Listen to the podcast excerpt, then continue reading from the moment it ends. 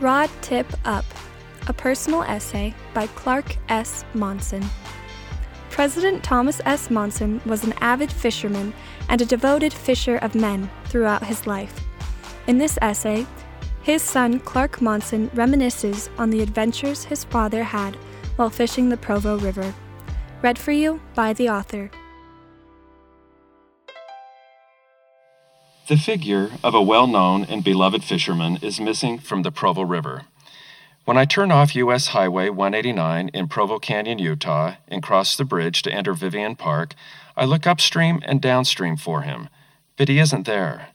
A few feet past the bridge, I cross a familiar double bump in the road, the tracks of the Heber Valley Railroad. But no person I might see walking along the weathered railroad ties walks with a stride I recognize. Sometimes I see numerous fishermen on the river, but they're outfitted in modern gear Gore Tex waders, rubber mesh nets, canvas creels, and Cabela's caps. They don't have the vintage rubber waders, nylon net, wicker creel, and long billed cap of the fishermen I'm looking for, nor do they catch as many fish. Old habits are hard to break, and some are worth keeping. For these reasons, I continue to look for my late father when I cross the bridge into Vivian Park. Dad passed away in 2018, but I've been unsuccessfully looking for him on the river since 2002. That's when he could no longer climb unaided up the steep banks of the river to the train tracks, so his angling became confined to bait fishing over the sides of boats on local reservoirs. Every boyhood day of Dad's idyllic summers, from Independence Day to Labor Day, was spent on the Provo River. He was determined to learn to fish, but fishing is a sport, or, if you're serious, an art, that most boys learn from their fathers. Dad's father wasn't a fisherman, so he was taught how to bait fish by his uncles John Nielsen, Speed Carter, and Raymond Kirby, for whom fishing was a sport. He learned how to fly fish by studiously observing a handful of expert fishermen who frequented the river, including Paul Buttle, Bob Curtis, and Henry Crosby, for whom fishing was an art. I spent hundreds of hours watching my father fish the Provo River. He was almost always within a quarter mile, upstream or downstream, of the Vivian Park Bridge. To our family, that meant Dad was usually somewhere between the swimming hole and Frog Island. Although Dad had fished many sections of the Provo River, the half mile stretch of water through Vivian Park was the one he loved most. Dad could, in the words of Henry Van Dyke, drop his fly on the water as accurately as Henry James places a word in a story.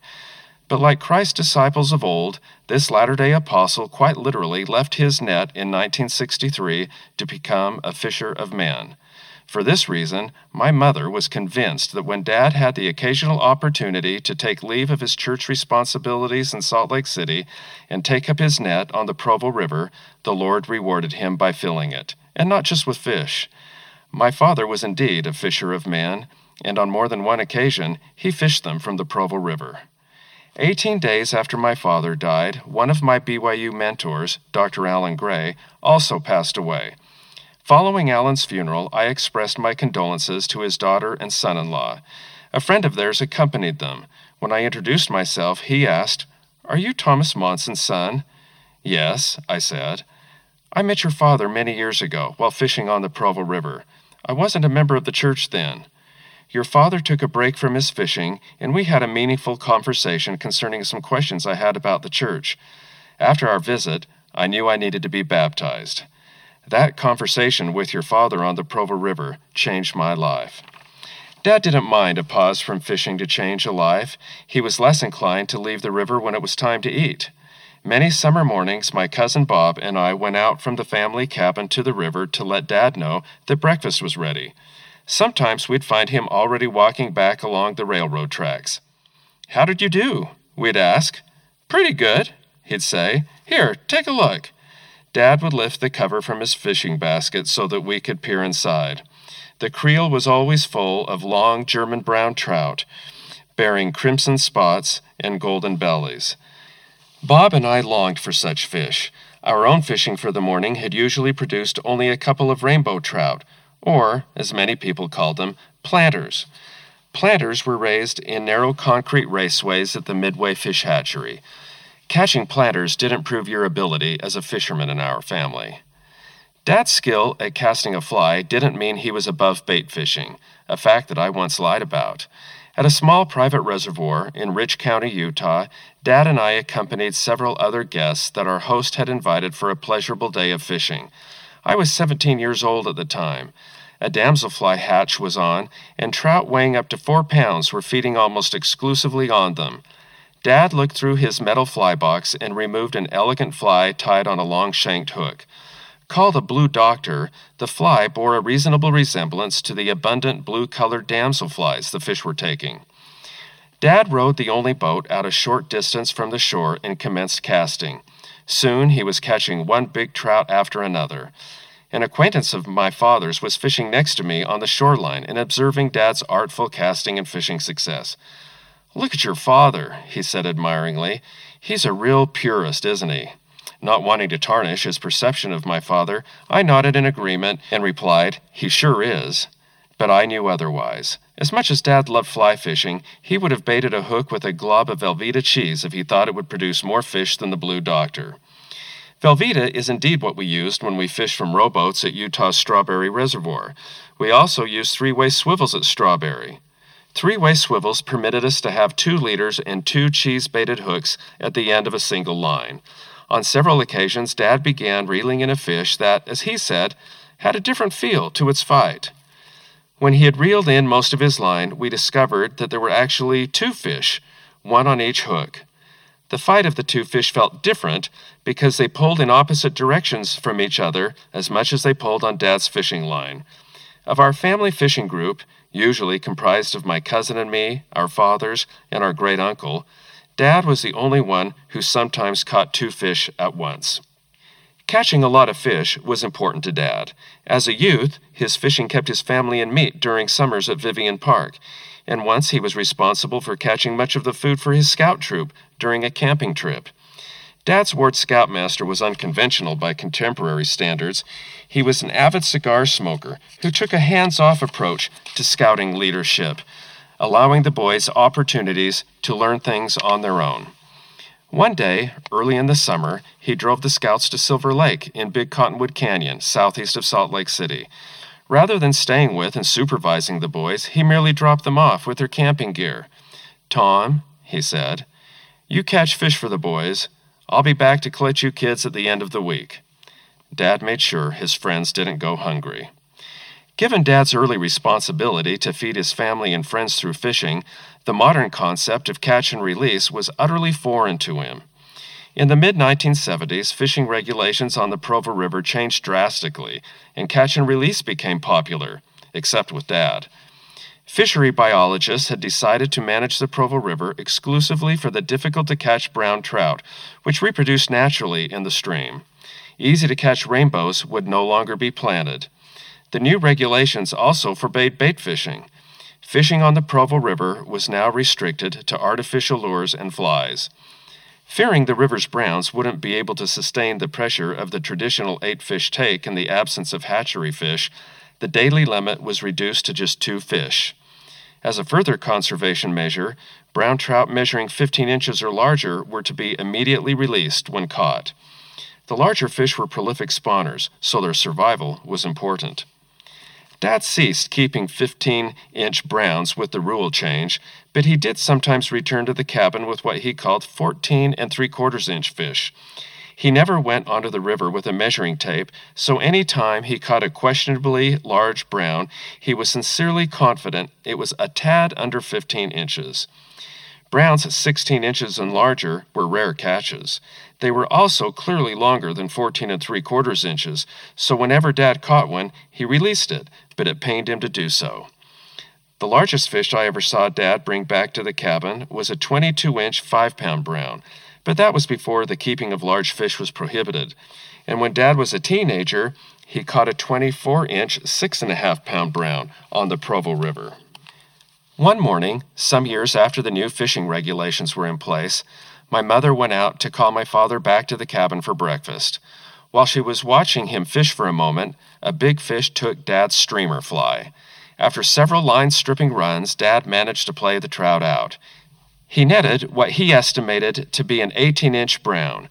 Rehearsing the exhilarating experience to the rest of us back at the cabin, Dad concluded his story. And then, being the law abiding citizen that I am, I placed that 18 inch fish back in the stream and off he went. Dad looked to my mother for confirmation of his version of the events. I released him, didn't I, Fran? Yes, she said, smiling. But that fisherman watching you from across the river made it easier for you. Dad smiled too, adding with a wink, Well, that may have had a little to do with it. Of the many fishing experiences I shared with my father on the Provo River, one stands out. I was 14 years old and I was fishing with my father and brother Tom at Frog Island. It was 9 p.m. and twilight in the canyon. Dad was fly fishing nearby and told me to put a night crawler on my hook. I did as instructed, but reluctantly. The feeling of a worm's wriggling movements between my fingers when I pierced its skin with my hook always made me squirm. Cast your worm into that riffle against the far bank and let it settle into that nice hole below, he said. I'll bet you catch a big one. My expectations were high. I knew from experience to trust my father's words. In a few minutes, a fish took my bait. The tip of my fishing rod bent hard. I've got one, Dad, I yelled. Good, he called back. Hold on to him. Turning to watch me in the fading light, he anxiously instructed me with the words I'd heard many times when I had a fish on Rod tip up! Rod tip up! I didn't understand that by holding my pole at a 45 degree angle, it would absorb much of the stress on my line. Dad had learned through heartbreaking experience as a youth to let large fish fight against the rod, not just the line. My brother called out as he prepared to net the trout, Oh, it's a big one. Don't miss it, Dad warned. In fishing, nothing was more important to Dad than having a capable person handling the net. Sometimes a wily trout would dart away from the net just as we attempted to lift it from the water. At the failed attempt to secure the fish, Dad would holler, Hey, stop horsing around and net that fish. In this case, Tom deftly netted the big brown on his first try. I was relieved. There would not have been a second opportunity because as soon as the fish was safely in the net, my hook dislodged from its lip. This was precisely why Dad demanded good netting skills. Dad came over to inspect the biggest fish I'd ever caught on the river. Admiring my catch and congratulating me, he said, You may never catch as fine a fish on this river again. What do you say we take it to a taxidermist and get it mounted for you? The expense of having a fish mounted was not a luxury the boys of my time were normally afforded, so I was elated. The 19 inch, 3 pound brown cost my father $57 to mount. It hangs in my home today, and I am reminded of a priceless memory with my father every time I look at it. Another memory I have of my father on the Provo River concerns not a big fish, but a big dog. The event took place just after dark when Dad had stopped fishing for the night. I wasn't accompanying him during the experience, but I remember hearing the clap of the spring loaded back porch door closing behind him when he entered the cabin to join the rest of us. Dad didn't immediately remove his squeaky rubber waders like he normally did because he was shaken and anxious to relate to all of us a frightening and bizarre experience he'd just had. Dad said he was returning to the cabin, walking along the shoulder of the highway heading east towards the bridge. He was passing a lone yellow cottage slightly illuminated by a street light on the opposite side of the highway. Unexpectedly, a large police dog there broke free of its chain and charged him. My cousin and I knew exactly the dog Dad was talking about a fierce German Shepherd. Dad always called German Shepherds police dogs. Several times, Bob and I had walked along the highway on the side closest to the cottage while the menacing dog lunged powerfully against its chain, barking and snarling at us, teeth bared. I sure hope that chain holds, Bob would nervously say. For us, it always did. Even though Dad was now safe, it was unsettling to think what might have happened. I wondered how he had escaped serious injury.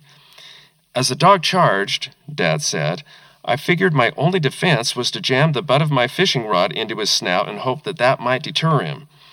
Bob and I knew full well that Dad's fly rod, even the heavier reel end, would have had no effect against the vicious German Shepherd.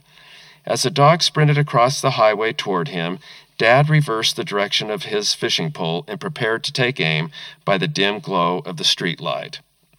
The dog was nearly on him when a speeding vehicle hit the dog, sending the animal cartwheeling. The car never slowed but continued rapidly up the canyon. The dog wasn't killed, at least not initially, because Dad said it recovered sufficiently to hobble back to its home. That speeding car was the only vehicle to pass Dad during his walk of nearly a quarter mile along the highway that night. Given today's high traffic volume in Provo Canyon, a dog running across the four lane highway at 10 p.m. stands a reasonable chance of being hit. But traffic on the old two lane highway in the 1970s was light late at night, so for us, it was a miracle that a car had come at precisely the right time to abort the dog's attack. The good Lord was looking out for me, Dad said. We believed him. We never again saw the German Shepherd chained on the property of the Yellow Cottage. Although the dog had returned home after being hit by the car, we presumed it succumbed to its injuries.